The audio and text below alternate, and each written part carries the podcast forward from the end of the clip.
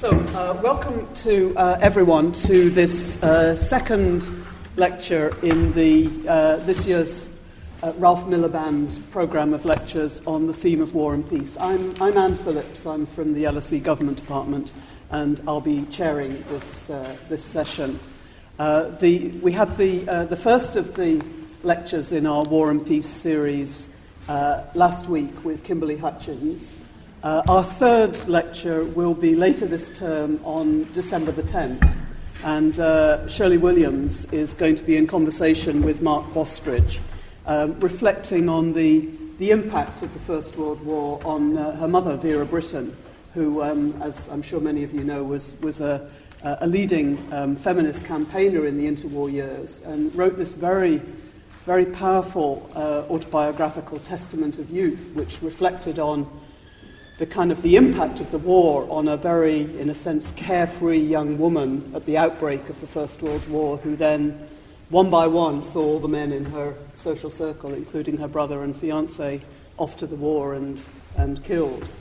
Um, and herself uh, became, a, became a nurse. So, so that, that's our third event in the series, which is on the 10th of December. Um, Shirley Williams talking about um, Vera Brittain and the impact of the war uh, on her thinking and life.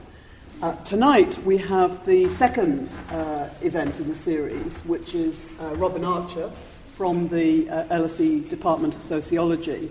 Uh, those of you who um, regularly come to the uh, Miliband lectures will, will know Robin as the director of the Ralph Miliband program and very much the, the driving force behind our lecture series for the last few years, and particularly a driving force um, uh, behind this year's uh, series of lectures on war and peace, obviously timed to coincide with the centenary of the Great War, uh, but also, but particularly to allow us a chance to reflect on the particular ways in which thinking about war and peace um, have kind of worked through in radical uh, politics and thinking.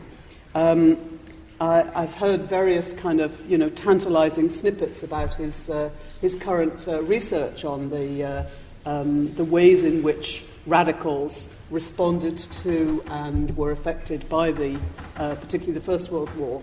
Uh, so I'm myself very much looking forward to uh, hearing your lecture tonight on the theme of the war that was lost. So, can you uh, just join me now in uh, welcoming Robin Archer to give uh, the second lecture in our War and Peace series?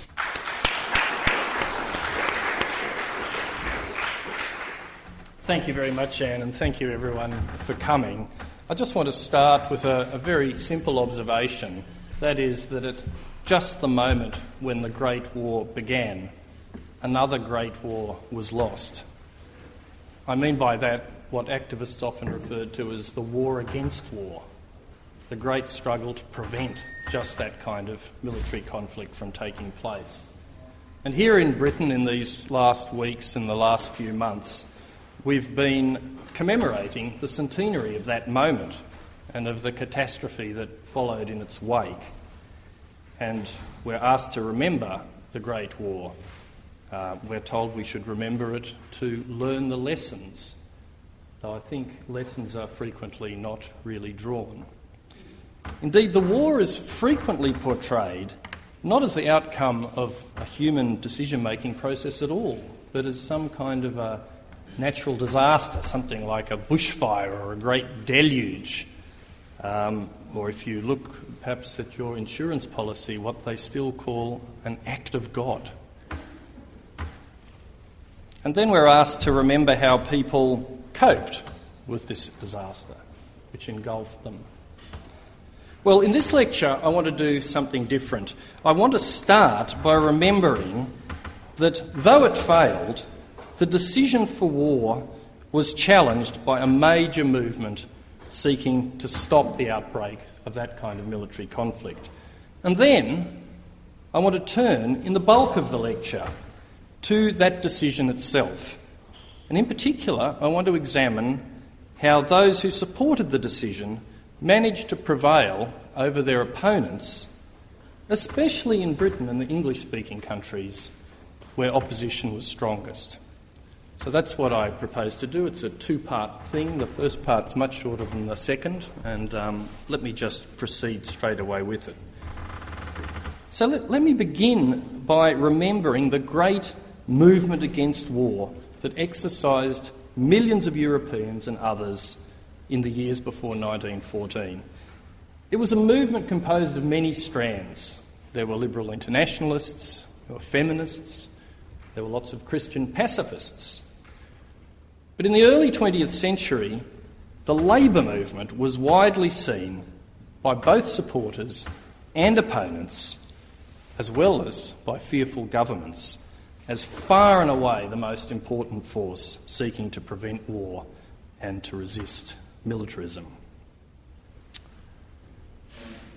After the Austro Hungarian uh, Empire issued its ultimatum to Serbia on the 24th of July, Labour leaders around Europe engaged in a frantic round of efforts to try and stop the war from breaking out.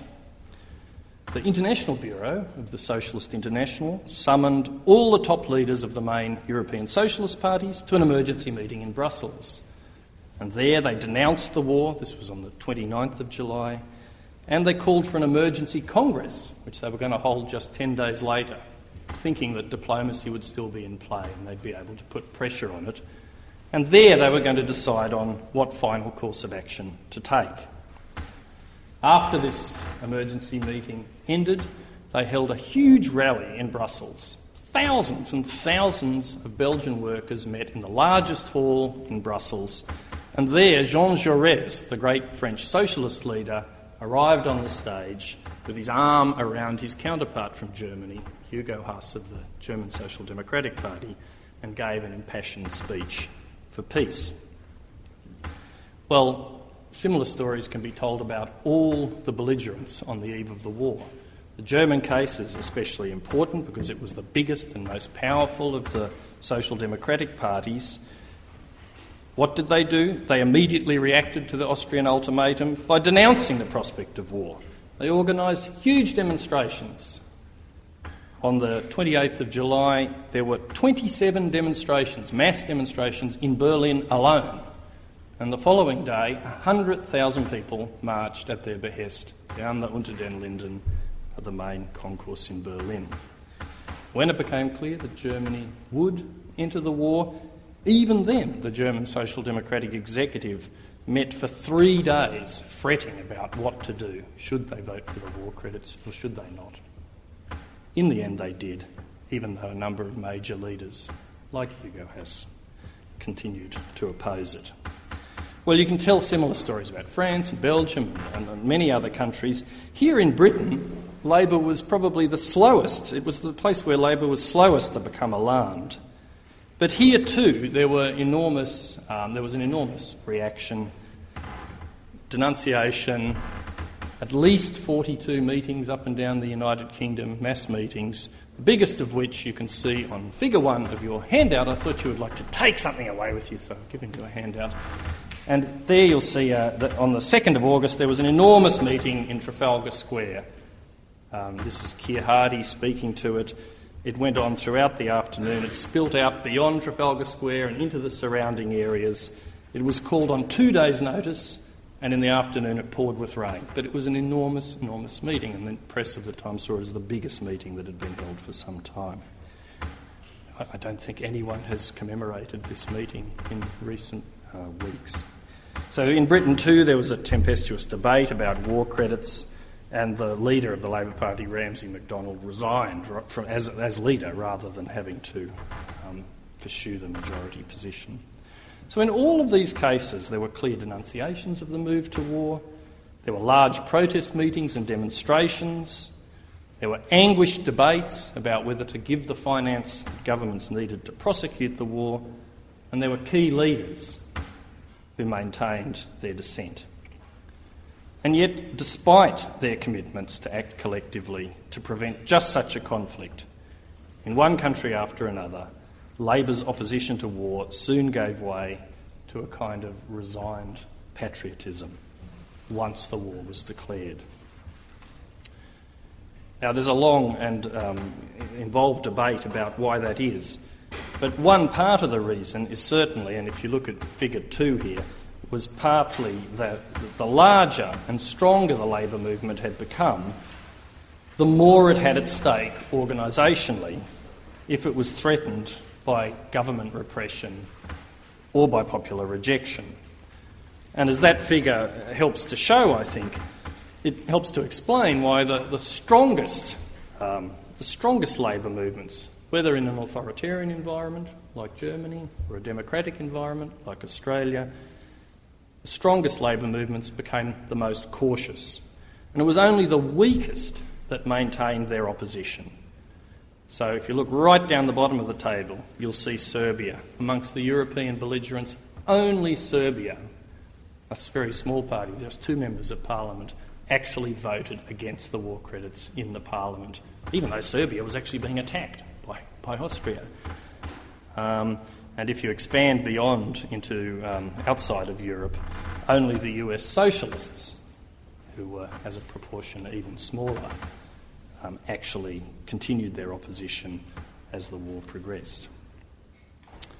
Well, the upshot of all this was that once the decision had been taken, opposition quickly fell away. But why were the proponents of war able to prevail over their opponents in the decision making process itself? And why, in particular, was that possible in Britain? Well, this, this brings me to the major theme I want to explore in the rest of the lecture the decision for war itself. Sorry about this squeaking every time I lean on it. It's sort of, it's sort of amplified into the whole hall. Sit up straight. I'll have to sit up straight, but then the trouble is I have to be see this here. Um, so look, this, let me start with this major theme. The starting point is, the, is really the observation, which I think is striking to contemporary eyes, that the statements of key decision makers on the eve of the war are replete with the language of honour. Now, a number of social scientists and historians have um, drawn attention to this. Uh, Avner Offer, in particular, in a rich and stimulating analysis about 20 years ago, uh, developed an argument around it, and he drew on the earlier work of James Joll, who, in an inaugural lecture here at the LSE in the 1960s, discussed this question. And his work, in turn, has been developed um, and sort of generalised by the political sociologist Michael Mann in his magnum opus, The Sources of Social Power. Well, Offer sets out three main characteristics of the European Honour Code. And um, if you have a look at figure three, I realise you don't have these figures. Um, if you have a look at figure three, you'll, you'll see, you can look at that while I'm talking. So, the, the first, uh, first of all, questions of honour, the first is the first characteristic. Questions of honour arise when an individual is threatened with a loss of reputation and hence of status and respect. And the honour code presumes a, a dread of the ensuing shame.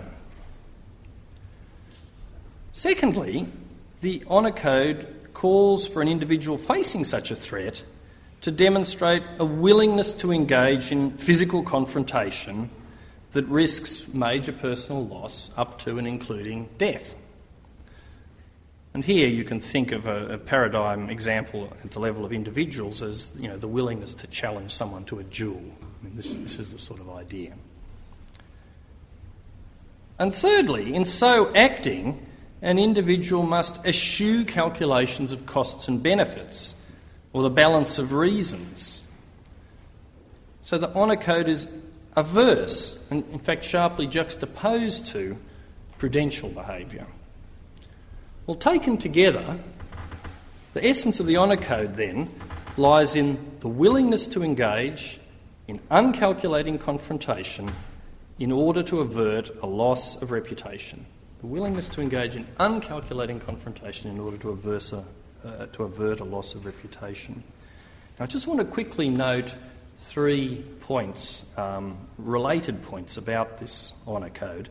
The first is that honour is clearly a highly gendered concept.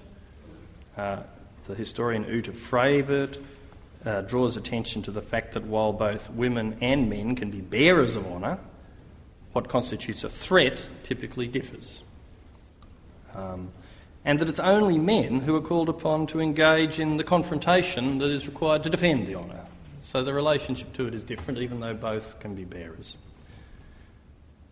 Secondly, the code clearly has aristocratic origins. Paradigmatically, it involves the reputation of high status individuals, nobles, and so on. And thirdly, and this is what's particularly important to what I'm going to argue today, it can apply by analogy to nations or states. So here again, it's paradigmatically high status states that are exercised by it. And it's particularly important to real or aspiring great powers. Well, Offer goes on to show how the Honour Code helps explain decisions taken in Germany, in Austria Hungary, in France, even in Belgium. And given the enduring strength of feudal and military values in much of continental Europe, this essentially Weberian analysis has an obvious plausibility. In any case, it's not my intention to question it here. But what about the historically liberal English speaking countries? Does honour help to explain the decision for war there? That's the question that I want to address today. So I'm going to begin by talking about Britain and especially the critical position of radical liberals. Then I'm going to turn more briefly to the English speaking New World. And after that, I want to offer some preliminary thoughts on why the language of honour was effective, whether it still plays a role a century later, and then finally conclude by offering some tentative possible centennial lessons. So that's the agenda. I want to talk about Britain, the English speaking New World. Why was it effective? Is it still around a century later? And what can we learn from it? So let me um, go to the British case. Well, you, I mean, you need to know a bit about background of British history. There's a Liberal government. You know, Labor's still a third party. It's Liberals versus Tories. Labor's just a small third party. With the ruling Liberal Party and the strong anti-militarist tradition within it, Britain was the most equivocal of the European great powers, and it was the slowest to commit to entering the war. At the beginning of the crisis, more than half of the cabinet backed the radical position that Britain should remain neutral. Let me just note, in case you don't know, that these are sort of normal terms for discussing the British cabinet. There were the liberal imperialists and the radical liberals. It doesn't mean that they were kind of far off the edge of the spectrum. They were, you know, one faction out of the two factions in the Liberal Party. So more than half the cabinet backed this radical liberal position that they should remain neutral. And on the 1st of August, remember Britain joins the war on the 4th of August, on the 1st of August, the Cabinet decided not to send an expeditionary force to France. In Parliament, the majority of Liberal MPs were opposed to intervention, and the Prime Minister Asquith thought that three quarters of Liberal Party members were also opposed. Only on the 2nd of August did the Cabinet decide that a violation of Belgian neutrality would compel intervention, even though a few days earlier, on the 29th of July, they'd rejected that very same argument. So you can see it's going backwards and forwards, it's very finely balanced. Well, the next day, on the 3rd of August, the Foreign Secretary, Edward Grey, and you can see in the last figure in the thing there, now another, the dramatis personae, rose in Parliament to make the government's case for war. And in this speech, which was the main speech the government made to justify what it was proposing to do, the language of honour loomed large. Grey's argument was interlaced with observations about interests, and he also argued both. I mean, how he made this argument, I don't know. He both said that there were no obligations on Britain to enter the war and that there were obligations on Britain to enter the war in the same speech. But the red thread that ran through the speech was an appeal to honour. Excuse me. And I just want to quote a little bit here from um, how he ends it. If in a crisis like this we run away, he said in concluding the speech, I doubt whether, whatever material force we might have at the end, it would be of much value in the face of the respect we should have lost. Britain would, he said, lose all respect and sacrifice its good name and reputation. Well, on the 4th of August, war was declared when Germany invaded Belgium, and two days later, the Prime Minister, Asquith, confirmed the centrality of honour in the decision for war. Speaking in Parliament, he said, I can only say that if we had dallied or temporised, we as a government should have covered ourselves with dishonour. What are we fighting for? he asked. The answer was first and foremost to fulfil an obligation not only of law but of honour, which no self respecting man could possibly have repudiated. Well, the leader of the opposition, the Conservative leader, Bonar Law, spoke. He agreed. So did the Times, the dominant media of the day. And even the arguments of enduring opponents confirmed the centrality of honour to the decision.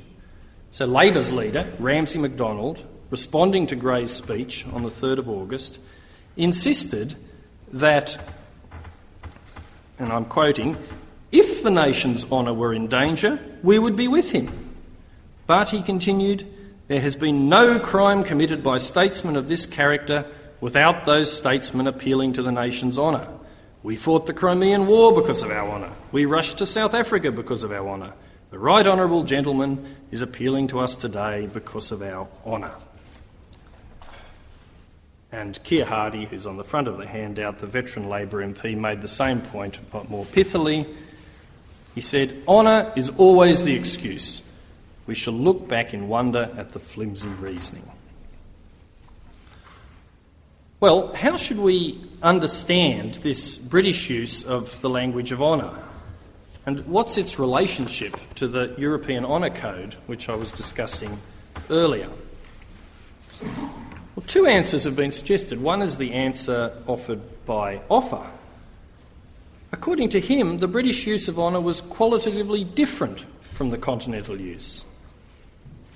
He characterised honour in Britain as more closely associated with prudence and the calculation of interests, in contrast to the third characteristic. It was more bourgeois and less feudal, the code of the middle class merchant, he says, not the strutting officer. The problem is that this overstates the significance of interest based arguments in Britain, and it understates the significance of those types of arguments in Germany. And I don't think I'll try and elaborate on that here, but you can get a feeling from it from what I've said so far. The other answer is the answer offered by Mann. He thinks that British use of honour was basically the same as in the rest of Europe. The problem here is that it's not clear that British statesmen really were personally motivated by honour. The Foreign Secretary, Edward Grey, supported the alliance with France and Russia and had done so for many years. And he seems to have taken a personal decision in favour of the war about a week earlier, partly to stay on good terms with Russia and to avoid a threat to the colonial empire in India, and partly to ensure friendly control of the English Channel and to allow the prosecution of trade and naval supremacy.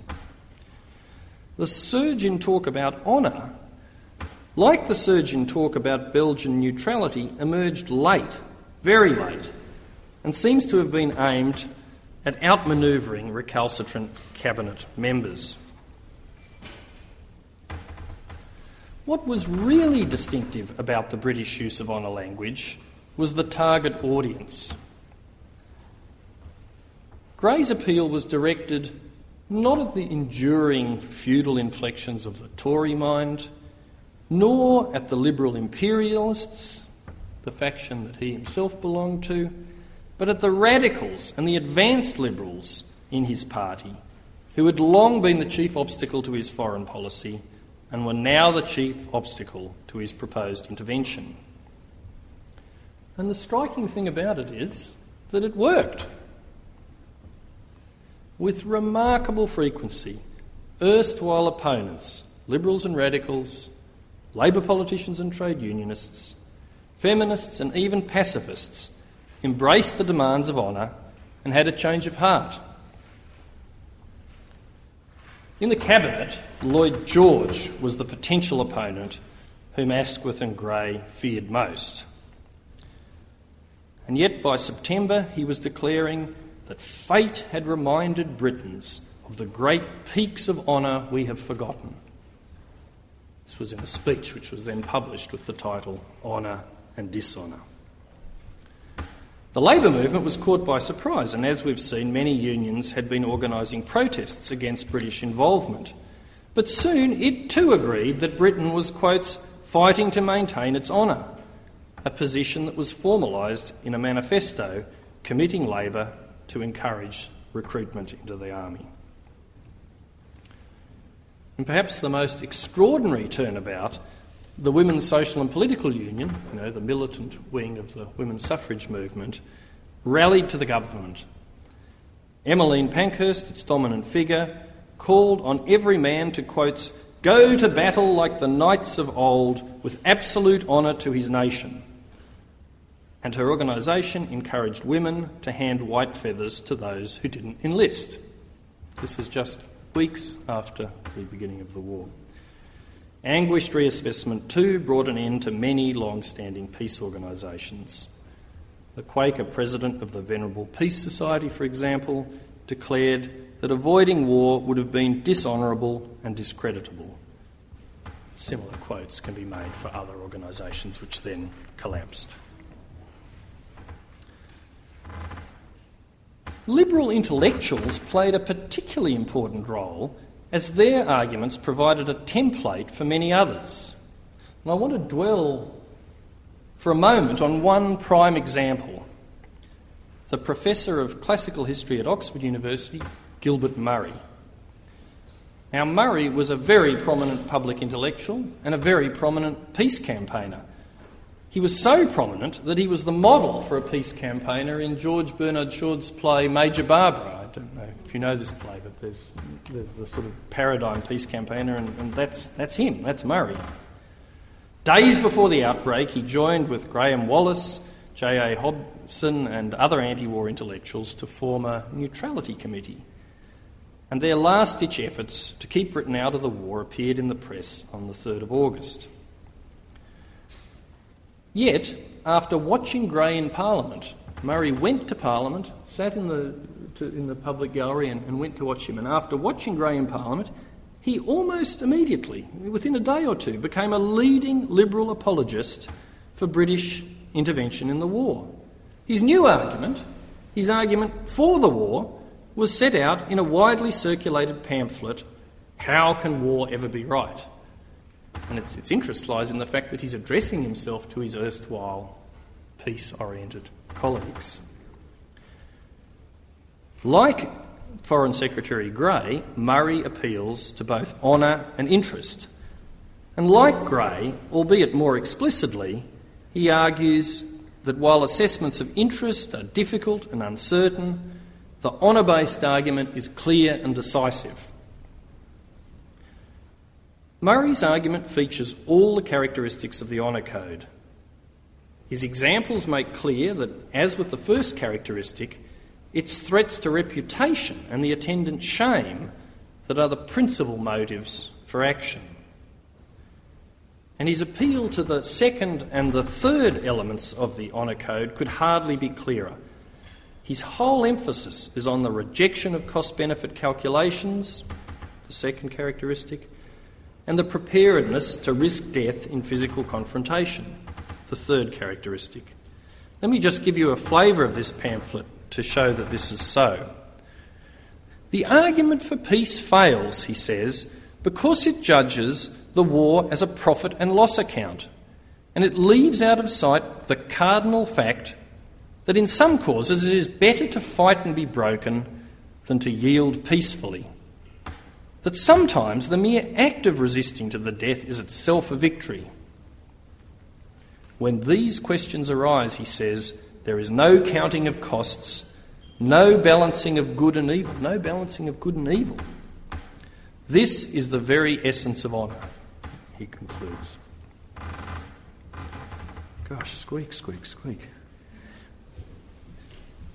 Well, let me turn now to the point, the, the, second of these points I wanted to make um, and turn away from Britain and look at um, English speaking countries beyond uh, this country.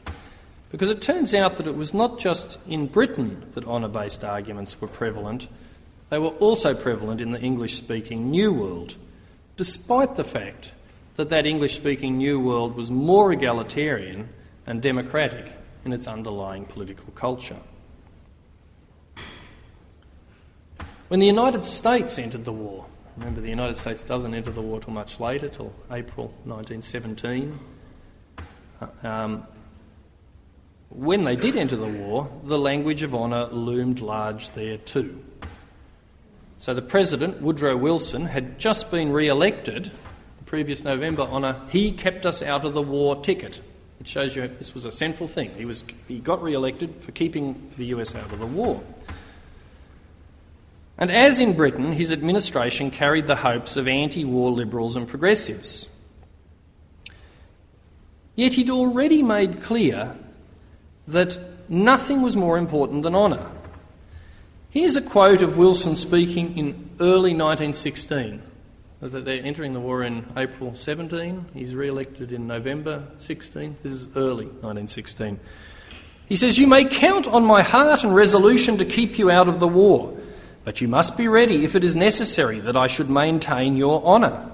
This is the only thing that a real man loves about himself. The real man believes that his honour is dearer than his life, and the nation's honour is dearer than the nation's comfort and the nation's peace and the nation's life itself. Well, the potency of this rallying cry is confirmed by the anxious efforts of socialists in the United States to preempt it. What is it all about? asked Allan Benson, the Socialists' presidential candidate in 1916. Be careful now, he says. Don't answer too quickly. Don't say the flag has been insulted. Don't say the national honour has been impugned. These are old reasons, but we socialists are prepared to stake everything on the statement that they are not true reasons. Well, it soon became clear that these anxieties were well founded.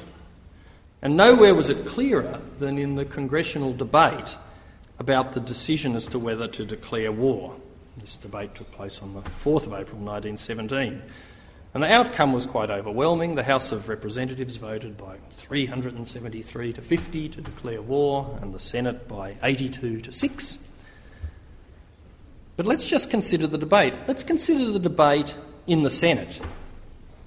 25 senators contributed. That's a lot, you know. Think about the, the, the vote. Of these 25, 21 invoked honour.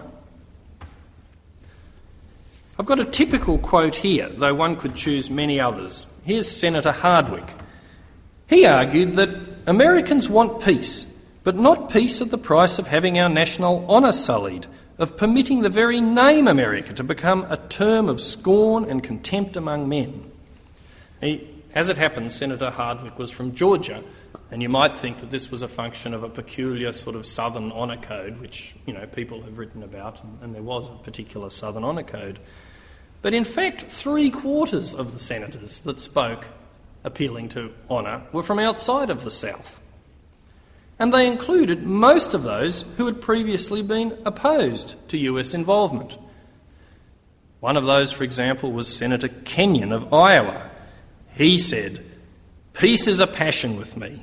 However, some things are worse than war, dishonour infinitely so, and went on to explain why he had changed his mind and was now proposing to support um, US involvement in the war. Well, honour based arguments were prominent in Australia too. Australia was in the middle of a federal election when the crisis broke, in July and August of 1914. And on the 31st of July 1914, as every Australian school child knows, Andrew Fisher, the Labor leader, soon to be the Prime Minister, Labor won the election, offered to stand by Britain to our last man and our last shilling. But read the sentence in full. Just bear with me for a minute while I do. What Fisher said was that I sincerely hope that international arbitration will avail before Europe is convulsed in the greatest war of any time. All, I am sure, will regret the critical position existing at the present time and pray that a disastrous war may be averted. But, should the worst happen, after everything has been done that honour will permit, after everything has been done that honour will permit, then Australians will stand behind our own to help and defend them to our last man and our last shilling. And on the 3rd of August 1914, he repeated that our last man and our last shilling will be offered and supplied to the mother country in maintaining her honour and our honour. This is the Labor leader, soon to be Prime Minister of Australia. Well, um, similar arguments can be found in the Labor press. Um, the, you know, the socialist influenced Melbourne newspaper, the Labor Call, farewelled the first batch of um, Anzacs to the war with the following observation Labor abhors war, said the paper. It is an abominable relic of barbarism an unspeakable anachronism for which Labor can find no sympathy. At the same time, the Labor Party is as human as any other body of men, and it recognises that there is something even worse than war, and that is dishonour and degradation. I'm sorry if I'm ladling on this a bit thick, but this is. Well, I want to turn now to the question of effectiveness why, why were these arguments from honour effective? Why did they work? Well, an obvious starting point, I think, is the pervasiveness of the language of honour in Edwardian culture. It was inculcated by elite public schools whose old boys commanded the high offices of state I mean, you think there's a lot of Etonians in the cabinet now. Two thirds of all the people that had Foreign Office attacheships in the five years before the, the war started were from just that one school.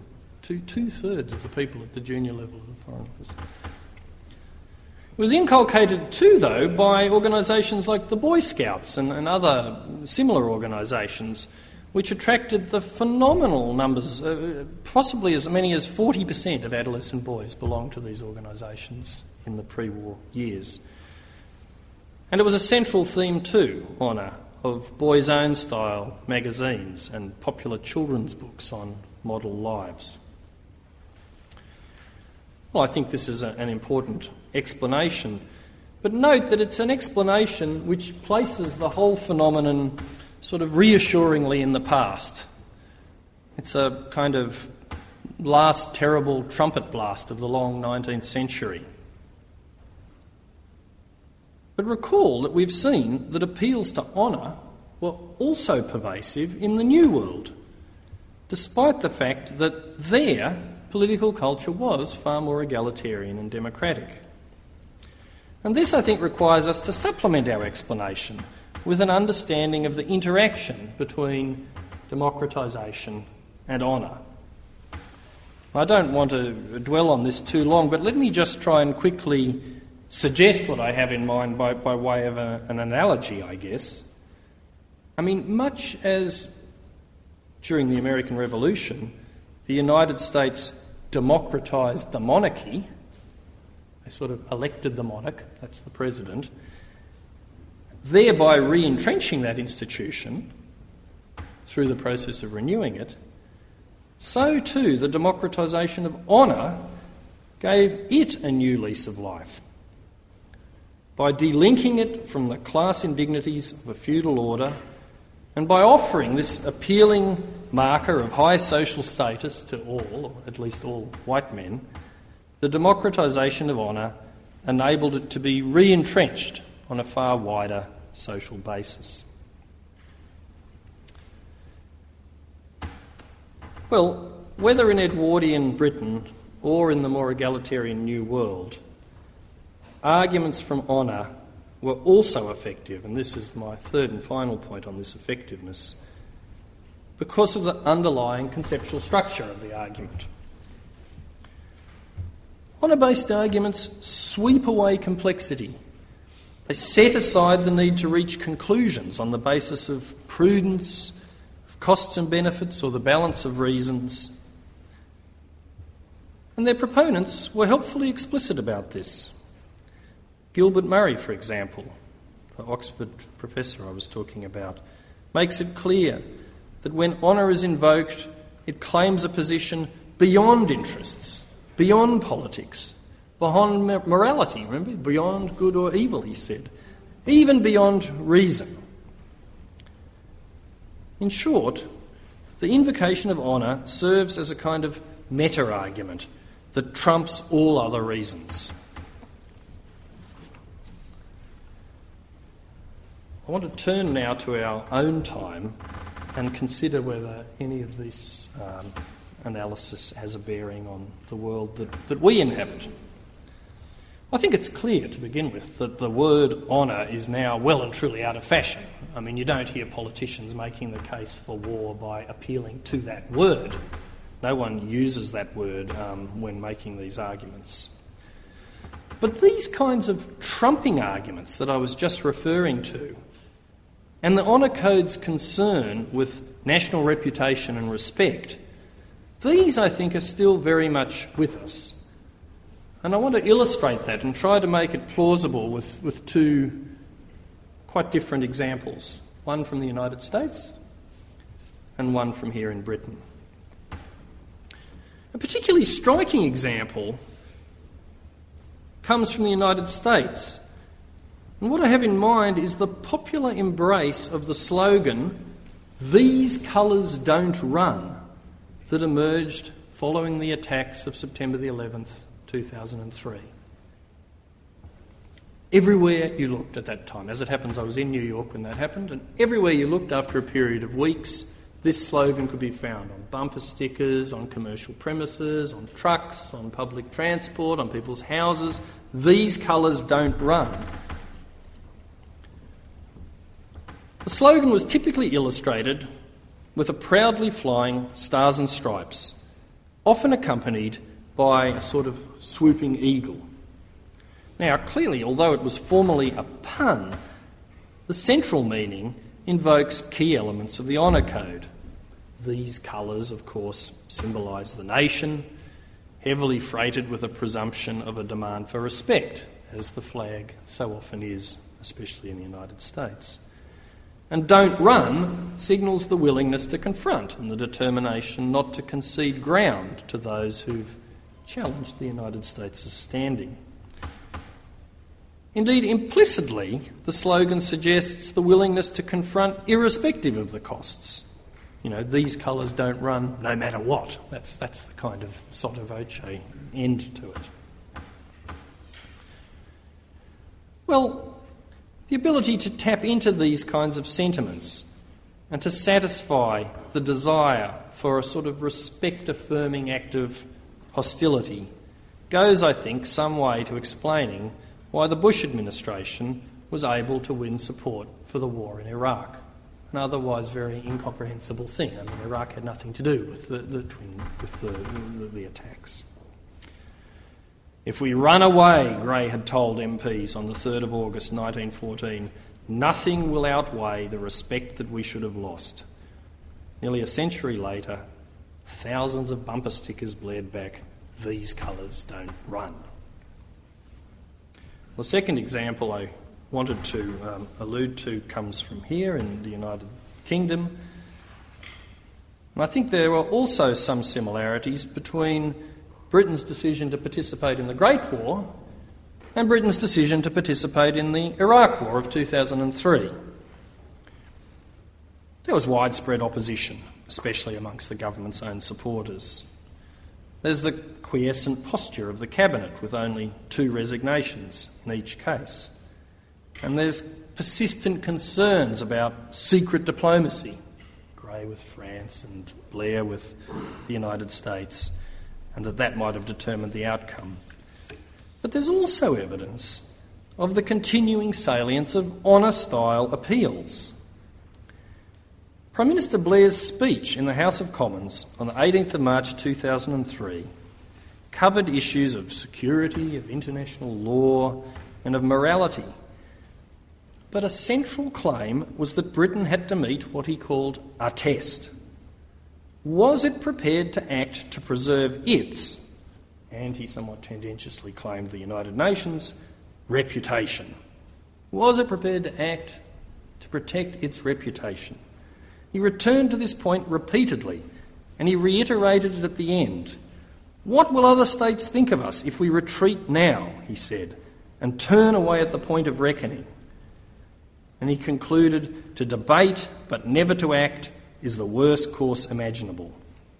It would, he later told the BBC, have left Britain and its allies humiliated.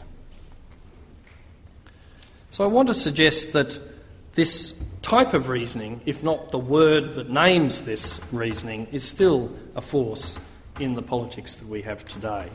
And now I just finally want to turn to the question of centennial lessons. Are there any that we can draw? Um, with the exception of Australia, in which I take a special interest, Britain is spending more on the centenary than any other country in the world. And yet, the possibility that the whole appalling catastrophe might have been avoided is scarcely mentioned. What centennial lessons should we draw from the role of honour in the onset of that catastrophe and of other catastrophic con- uh, conflicts in which countries like this have been involved? Well, one lesson might be that we should try to reshape the concept of honour. Consider the second characteristic on the, on the handout that I mentioned the one that says that the honour code requires a willingness to engage in physical confrontation that risks major personal loss up to and including death. In a fascinating correspondence with Gilbert Murray, the philosopher Bertrand Russell, who was a major player in the, in the anti conscription movement, insisted that conscientious objectors suffered at least as much as recruits. Not only did they face ostracism from family and friends, the loss of work and income, and jail and severe punishment, but they also risked execution and death. The fundamental difference between resistors and recruits, said Russell, was not the preparedness to risk death, it was the preparedness to inflict it. Now, though he thought that this was morally wrong headed, Murray acknowledged that this kind of Tolstoyan stance was compatible with what he understood by the concept of honour. Efforts to reinterpret the concept of honour were made during the Great War, but I think to little effect. But a century later, we can draw on additional, more successful examples. Examples that provide a powerful boost to these efforts. I'm thinking, for example, of those movements associated with Gandhi or king, or in a different way, Václav Havel. Examples of a dissident rather than a warrior concept of honour. So that might be one lesson we could draw. But perhaps there's a still deeper lesson that we should at least consider. Perhaps we should set aside the notion of honour altogether. Perhaps we should reject its embrace of uncalculating confrontation when reputation and respect are at stake. And perhaps we should repudiate its demand for the relegation of reason. And here, I want to suggest perhaps we intellectuals have our own small role to play and our own small responsibility to acknowledge, given the propensity of so many amongst us, now, as in the period before the First World War, the propensity to adopt a, a hostile or dismissive attitude, an everything is power attitude towards human reason. Well, during the First World War, the popular and the official resonance of honour can be seen everywhere. It can be seen on the dead man's penny, which every British family got if a soldier died for freedom and honour, read the inscription. And it can be seen on private gravestones and official memorials across the English speaking world. One of them that I saw recently um, in Salisbury Cathedral read, He gave his earthly life to such matter as he set great store by, the honour of his country and his home. Like countless others, his parents had reached for the language of honour to make sense of the fate of their 19 year old boy. Honour has come back as a king to earth. So wrote Rupert Brooke, the doyen of the young British war poets in 1914. And I want to end by suggesting that perhaps that reign should end. Thank you very much.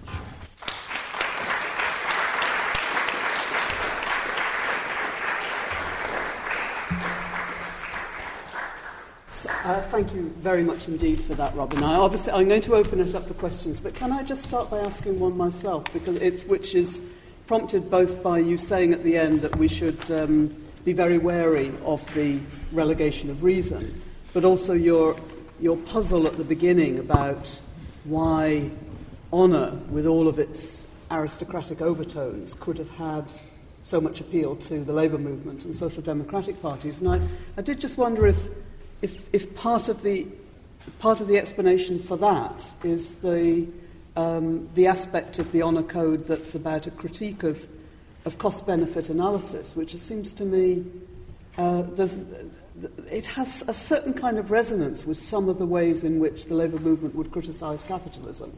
The idea of you know, subjecting everything to a kind of like, in a sense, a, a sort of, an, you know, a, a weighing up of kind of costs and benefits. And I, I just wondered if that might be in any way part of, of why un, unexpectedly the labour movement adopted also this language of honour. Mm. Well, I mean, there's two currents running through labour movement critique of capitalism. There's a romantic current, yeah. which would get resonance in the way that you describe, and there's a more rationalistic current comes out of the Marxian tradition that says uh, you know, it's not in the interest of workers that this should be the mm. system prevailing. I think the latter is the dominant current in the German social democratic tradition, which is the dominant current at the time before the First World War. But the romantic current is, is, is certainly there, and that helps to facilitate the um, blurring of that tradition into a kind of far right tradition in the interwar period. Um, so it, it is present, but yeah. I don't think it's dominant. Not dominant, yeah. Okay, so I've had my chance. Uh, over, over to you. Uh, do we have? Uh, yes. I mean, I, I know it, it seems as though you shouldn't need a microphone, but actually the acoustics here are not brilliant. So uh, it's if you could wait. Um, so uh, at the front here first, just if you can just say who you are before you speak. And, yeah. Hello, Doctor. I'm Vincent. I'm just a private citizen. Figure number two from your handout. Would, where would uh, countries like Canada and South Africa be? Would they so be uh, more two? socialist or more belligerent? I'm just seeing which is figure two. I'm sorry, even though it's my own handout. Ah, Canada's not on the list because there is no Labor Party in Canada. Uh, they first run in 1917, so it's after the war starts. Indeed, they, they, they start because of the hostility to conscription, and they're not elected until 1920, so that's why, that's why they're not there. Um, South Africa also, I mean, there's no, there's no such party at that time. South Africa is a very interesting case for conscription, though, because like Ireland, it's, it's not prosecuting conscription for fear of revolt, basically. So, in the middle row there.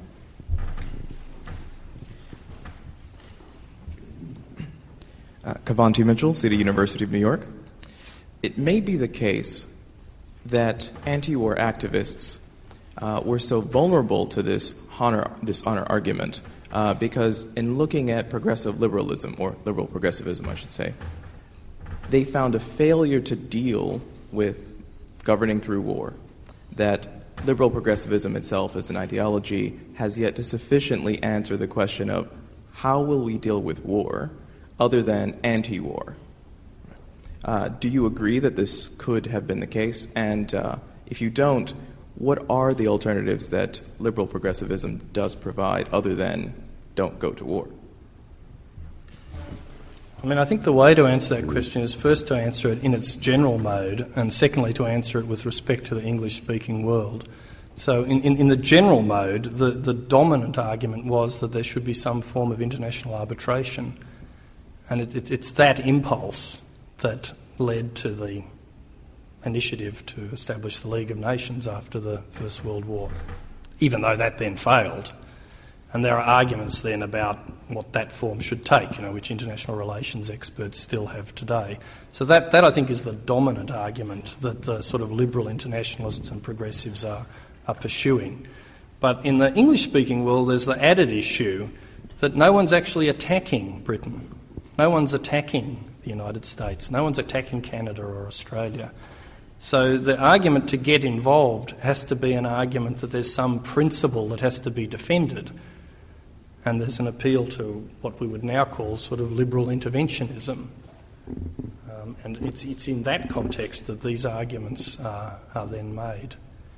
Now, I mean, I don't, I shouldn't talk at great length about it, but I think the problem is that the, the argument about Belgian neutrality, which starts off as a dominant argument, doesn't have wide resonance in the population.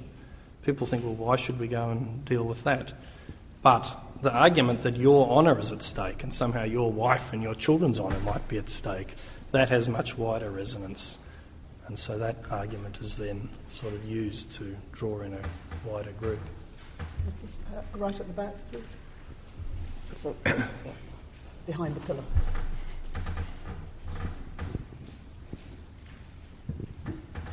Thank you. I'm, I'm um, survivor of 9 11, and obviously from the United States. Um, and I just wanted to share that um, I guess the, the pitch of honor I can understand and I can agree with what you're saying, would like to agree.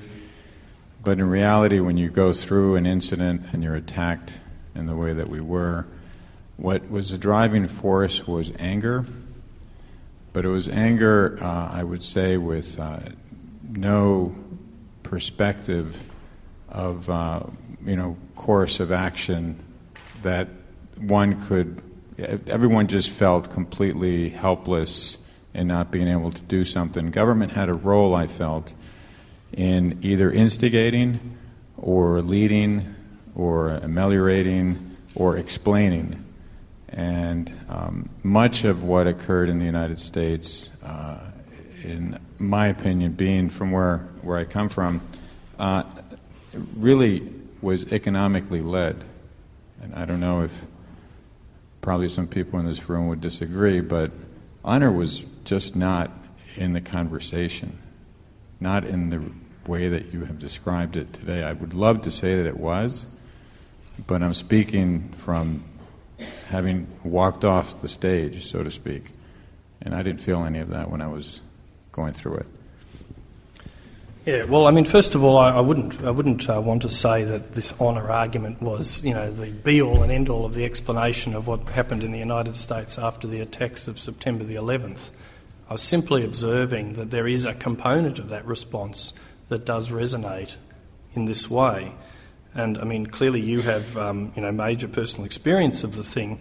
I mean, I wasn't in that thing, but I was in New York at that time and, and experienced it in that way.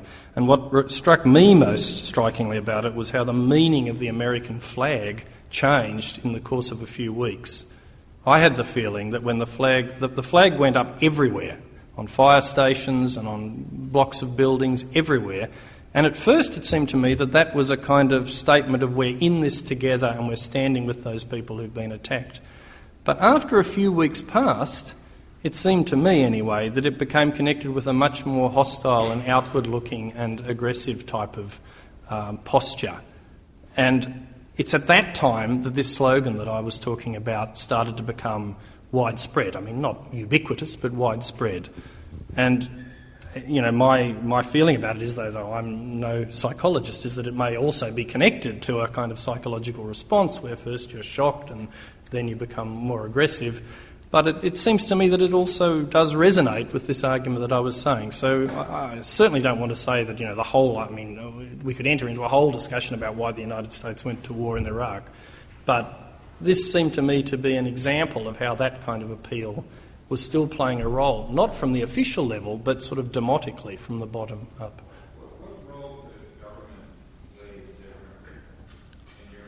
What role could the government have played differently? It's hard to hear. I'm sorry. Yes, perhaps. Yeah.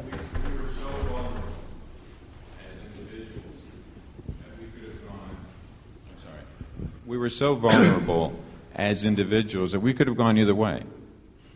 But the government came out, like you said, with the, you know, these colors don't run. They came out with different symbols. Uh, people were desperately looking to be able to play a role in something, and that was there was that energy. In fact, I sat where we were giving blood. And of course, none of us knew at the time that none of that blood could be used uh, because there were no victims. Uh, that could get that could use the blood. So, but we did it anyways, and we stood for hours just because that was all we could do. What could government have done differently, and what lessons could we have, you know, apply perhaps from what we've, you know, what you've spoken about today, that should have or could have been done differently that would have had a different effect? But we were at, at at, at the fork of the road. We could have gone left or right. And, and it just seemed like we leaned in that direction of gravity. Uh, you know, could it have gone an anti-gravity approach, if that makes any sense? Sorry to take so much time on this, yeah. but and, and just just so you don't come all the way back, the next speaker is just behind you there. Well, I mean, I won't, I won't, say a lot about that because I do think, in, in you know, it, it, takes us down a slightly different path. But I just do want to make clear that I'm not suggesting that the government endorsed the slogan "These colours don't run." To me, it's an example of how the democratisation of the honour code is present without the language of honour itself being present. And I was simply suggesting that it was one of the resources that was available to the government when later it chose to have a war with Iraq a country which had nothing to do with the attacks. That's, that was my claim. Uh, James, Professor James Woodhouse and Dr. Archer, I very much enjoyed uh, your talk. I didn't get your hand out, but I uh, still loved the talk. Um, I wondered if you'd, uh, it's a bit of a tall order, but I wondered if you'd try to relate your analysis of the f- origins of the uh, the volte-face around the First World War to three broad uh, explanations of its origins, or uh, the origins of that volte-face. One would be the orthodox Leninist analysis, which moves from the labor aristocracy to the trade union bureaucracy to the labor movement having uh, leaders having an opportunist and a material interest in the preservation of imperialism. Whatever we think about that analysis, it was quite influential at the time.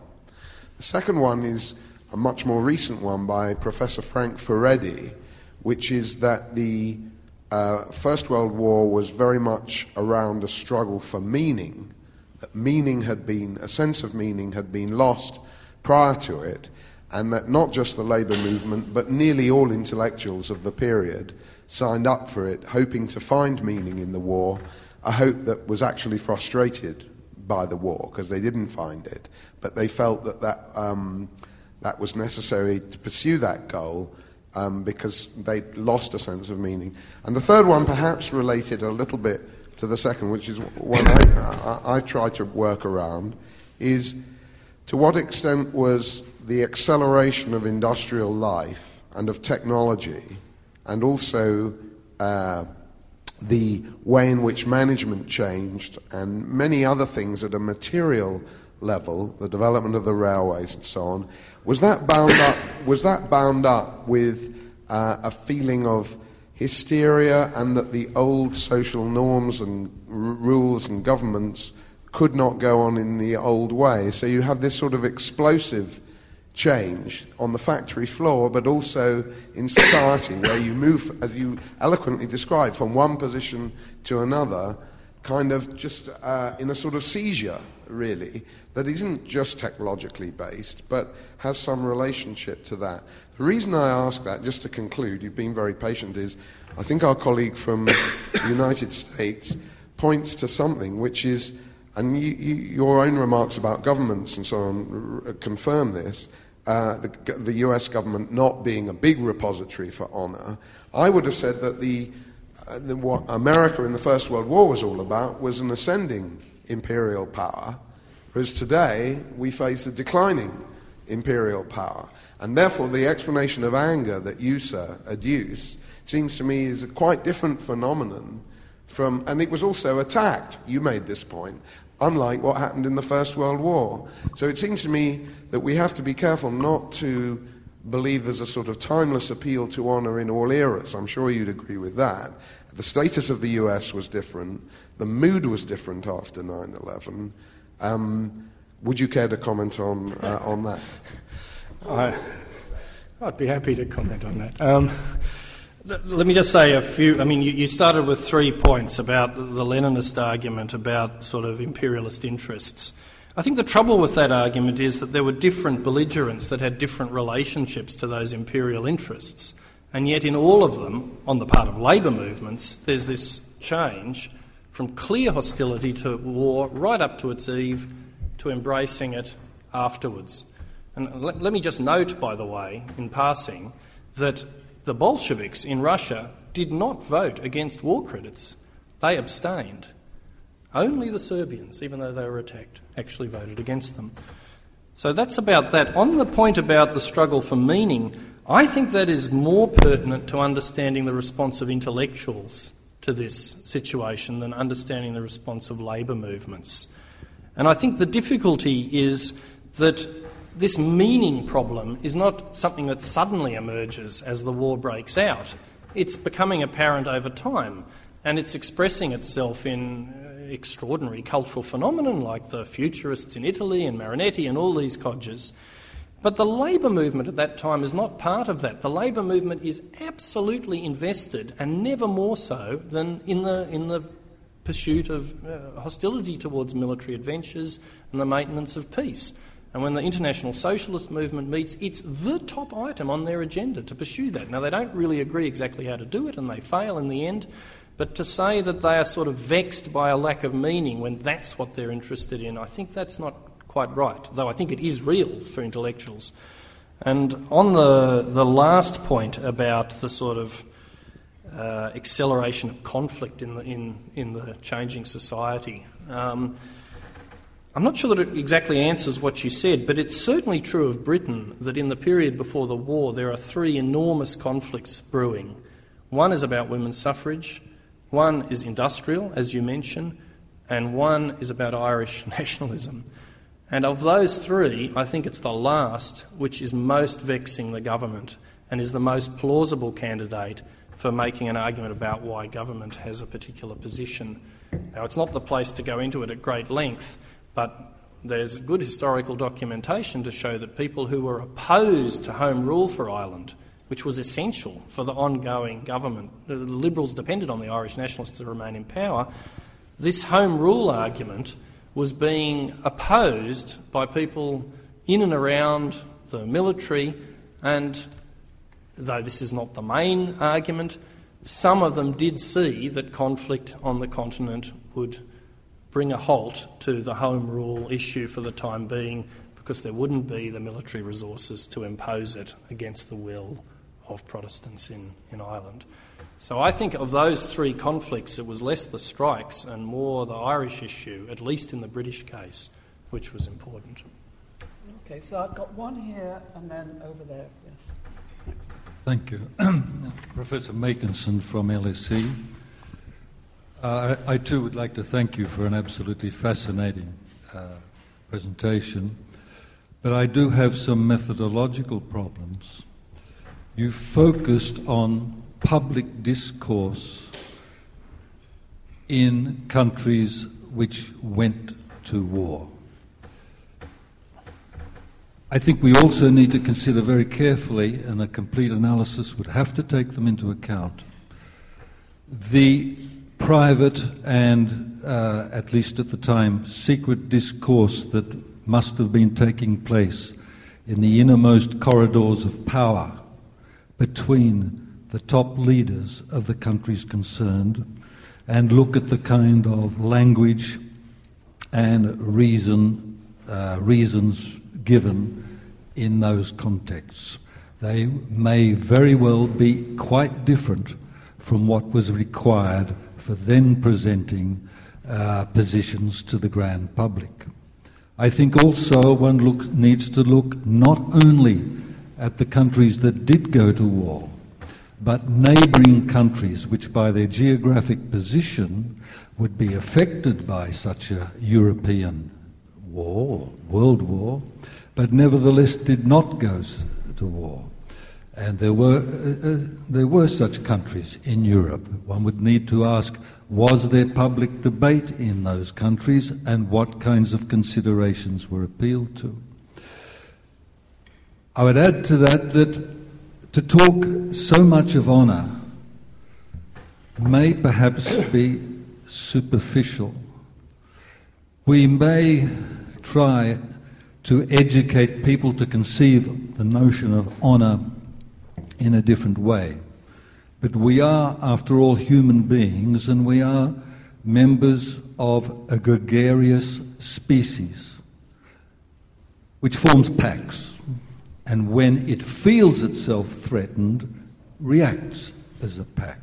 It may do this, it's also an articulate species, and it will speak in terms of honour or of reputation or of faith or of our ancestors or of our destiny or whatever kind of ideological support happens to be strong at the time. But you can you can strip one of those concepts of its force without stripping the biological drive that lies underneath it and which will inevitably manifest itself in other concepts. Okay, well, that's, uh, that's, there's a large number of interesting issues there. Let, let me take the main points you made at the beginning and the main points you made at the end. I think it's right what you say that one needs to look at what was happening in the corridors of power in order to understand the outcome. I don't want what I don't want it to be thought that what I'm saying is that this honour argument is the answer to why the war took place. Why do we need to look in the corridors of power? Because as I said in the talk, the motives of people like Foreign Secretary Grey were not based on honour. And indeed, if you look at the documents carefully, you find that the honour argument is introduced in around the 1st of August. It's introduced by the French ambassador to convince the permanent head of the Foreign Office, who uses it to give an argument to Grey, who takes it to the Cabinet on the 2nd of August. They take it to Parliament on the 3rd and take it to the people from there. So, certainly, there are other arguments that are central to understanding what's happening in the corridors of power. But the problem for the people in the corridors of power is that the Cabinet is in majority opposed to intervention. And so the argument that I was making in the British case is focused on that point. On the 27th of July, there are five or possibly eight of the 19 cabinet members who are in favour of intervening in the war. By the, by the 2nd of August, a majority of them have been convinced that they have to, even though four of them resign, a fact that also has not been widely discussed. It's the only place where people actually resign. So that's the role that honour's playing. It's not, it's not deciding Grey's position, it's not what's going in the innermost corridors of power, but it's part of the strategy that's used by Grey to win sufficient of the Cabinet around and then later, as I answered in the earlier question, to appeal more broadly to the public.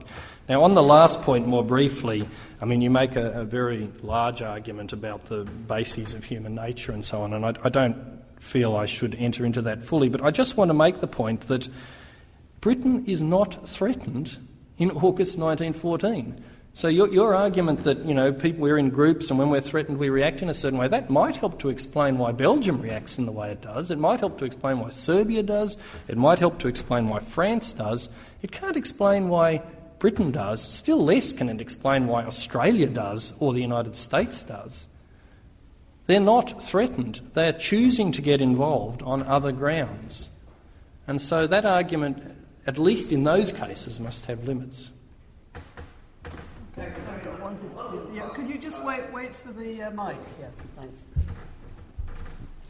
Thank you very much for stimulating our talk. What I want, Woodrow Wilson, I, I, I would ask a question about he when he declared war. Uh, uh, unlike the later war where Hitler declared war, but uh, Woodrow Wilson declared war on Imperial Germany. If I'm right, he developed, well, the 14 points which became influential in international diplomacy open covenants, open arrived at, and other points, I can't think of all of them, but that might have stated a, a philosophical approach to whole approach international relations behavior. Could you say something about whether that was a progressive thing in terms of the overall career of Woodrow Wilson in the First World War? Woodrow Wilson the 14 points. Hmm. Well, I mean, the 14 points come after the United States has entered the war, and it's an attempt by Wilson to explain to his liberal and progressive supporters why they should be supporting him. And it's a, it's a way of sort of wrapping the war in some of the um, values that mobilise those people. Um, as to what happens as a result of his pursuit of that, well, that's a much, much larger issue. I mean, was it a hundred years later a good thing that the Habsburg Empire was broken up?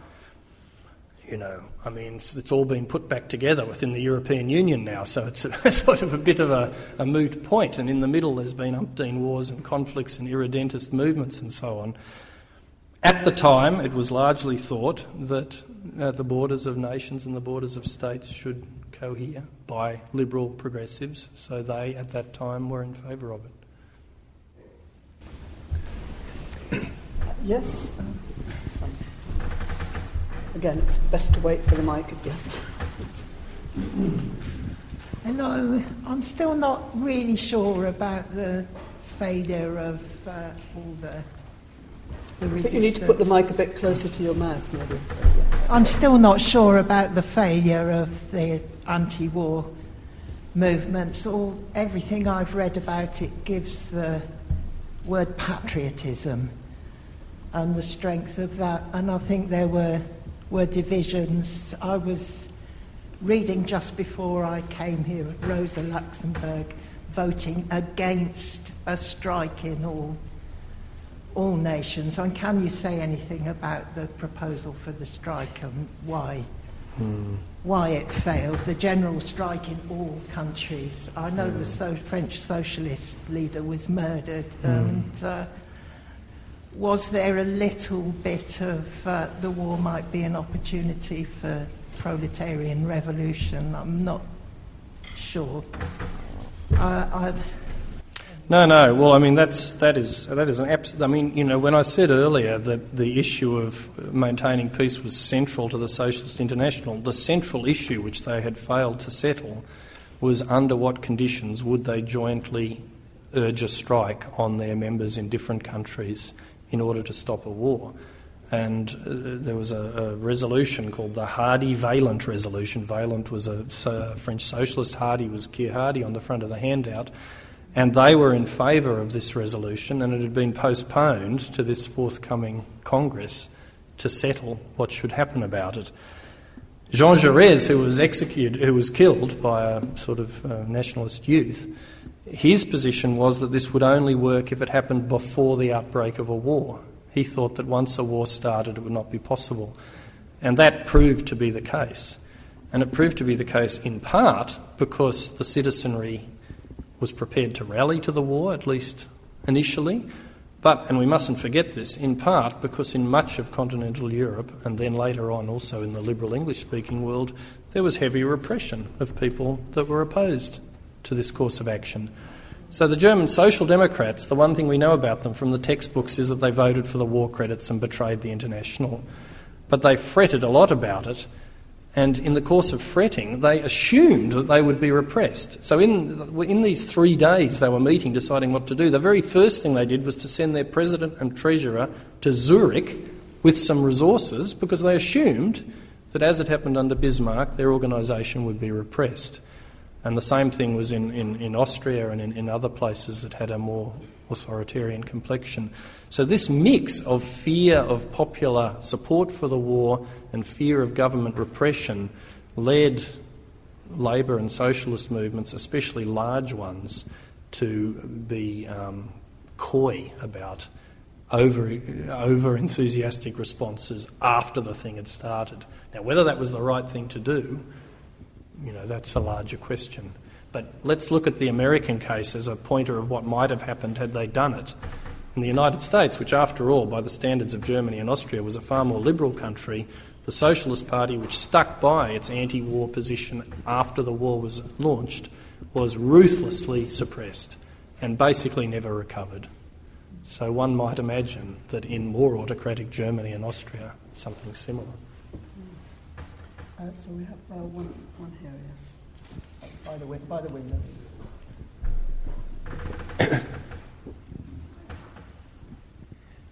Andrew Keckwick. Um, I just wondered how enduring was the reference to honour uh, to continue with the war once it had started? And on a, just on your recent point, it seems that the, country, the big countries with big unions were also in repressive countries. So was that a factor in the fact that the uh, big unions effectively uh, sub- went along with the, the wars? Um, so, so, on the first point about how long was the honour rhetoric um, present, I think it remained central to official rhetoric throughout the war. I mean, this, this, dead man's penny that every family of a dead soldier got is emblematic of that. But I think it played an especially important role in Britain in the first year and a half. Because in the first year and a half, you have to remember there was, unlike in all the other belligerents, there was no conscription in Britain. So they had to, ra- they had to get people to be convinced that they should join up. And this language of honour, especially connected to uh, putative um, uh, outrages against women and children in Belgium, was part of the propaganda, and was also to a certain extent the reality, but part of the propaganda um, that was used to do that. On the point about the big unions and the big uh, socialist parties being repressive, uh, that's not quite true because note at the top of the table here there's Australia, which I'm always pleased to talk about. I mean, the, the strongest Labor Party in the world was in Australia. It came to government in September 1914, and that, of course, was in the English tradition. It had a, it had a liberal political order. And there, I think you can see that the, the, weight of these two things being different. I mean, for the Germans, repression was far more at the top of their mind. For the Australian Labor Party, it was are we going to be outmanoeuvred by the opposition who are going to sort of latch onto this, you know, to say that we're not patriotic enough and we're, you know, we're a, a seat away from winning power. You know, let's just close that down and say last man and last shilling. Sorry, I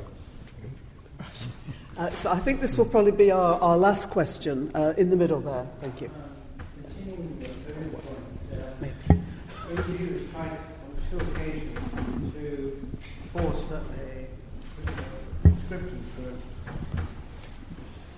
And he didn't succeed. Um, also, the, uh, the initial response from uh, recruit, for recruitment I think it was around something like 40,000, and it's progressively dropped off uh, to below 3,000 uh, by 1917. Um, a lot of this, doesn't this have a lot to do with the trade union movement, um, who were you know, very powerful in, let's say, that conscription issue? Mm. Well, well, thank you. I mean, that gives me the opportunity to just briefly say something about I'm very interested in, which is that there's really two waves of opposition in the English speaking world to the war. There's the first wave, which we've been talking about tonight, which fails on the eve of the war. But there is a second wave because in those English speaking countries there is no conscription, and the second wave takes the form of opposition to conscription. And unlike in the first wave, there's very variable outcomes. In some countries, in the United States, for example, it's introduced almost immediately. In Britain, it's only introduced after lengthy angsting and struggles. And as you rightly point out, in the Australian case, uniquely, it's never introduced at all because the Prime Minister, Billy Hughes, is forced by his colleagues in the Labor Party and the trade unions to hold a referendum and in the referendum, the population, despite being in the middle of the war with all the war rhetoric, vote narrowly to oppose conscription, and so it's never introduced. So th- there is a whole second story that one could tell, but I think that's probably a story for another, for day. another day. Another Mm. day, yes. Well, I, I think, uh, I mean, that's been, I mean, for me, sort of a fascinating evening of sort of both, both trying to get to grips with the historical events, but also thinking through some of the contemporary implications. So, can you now join me in, in thanking Robin Archer for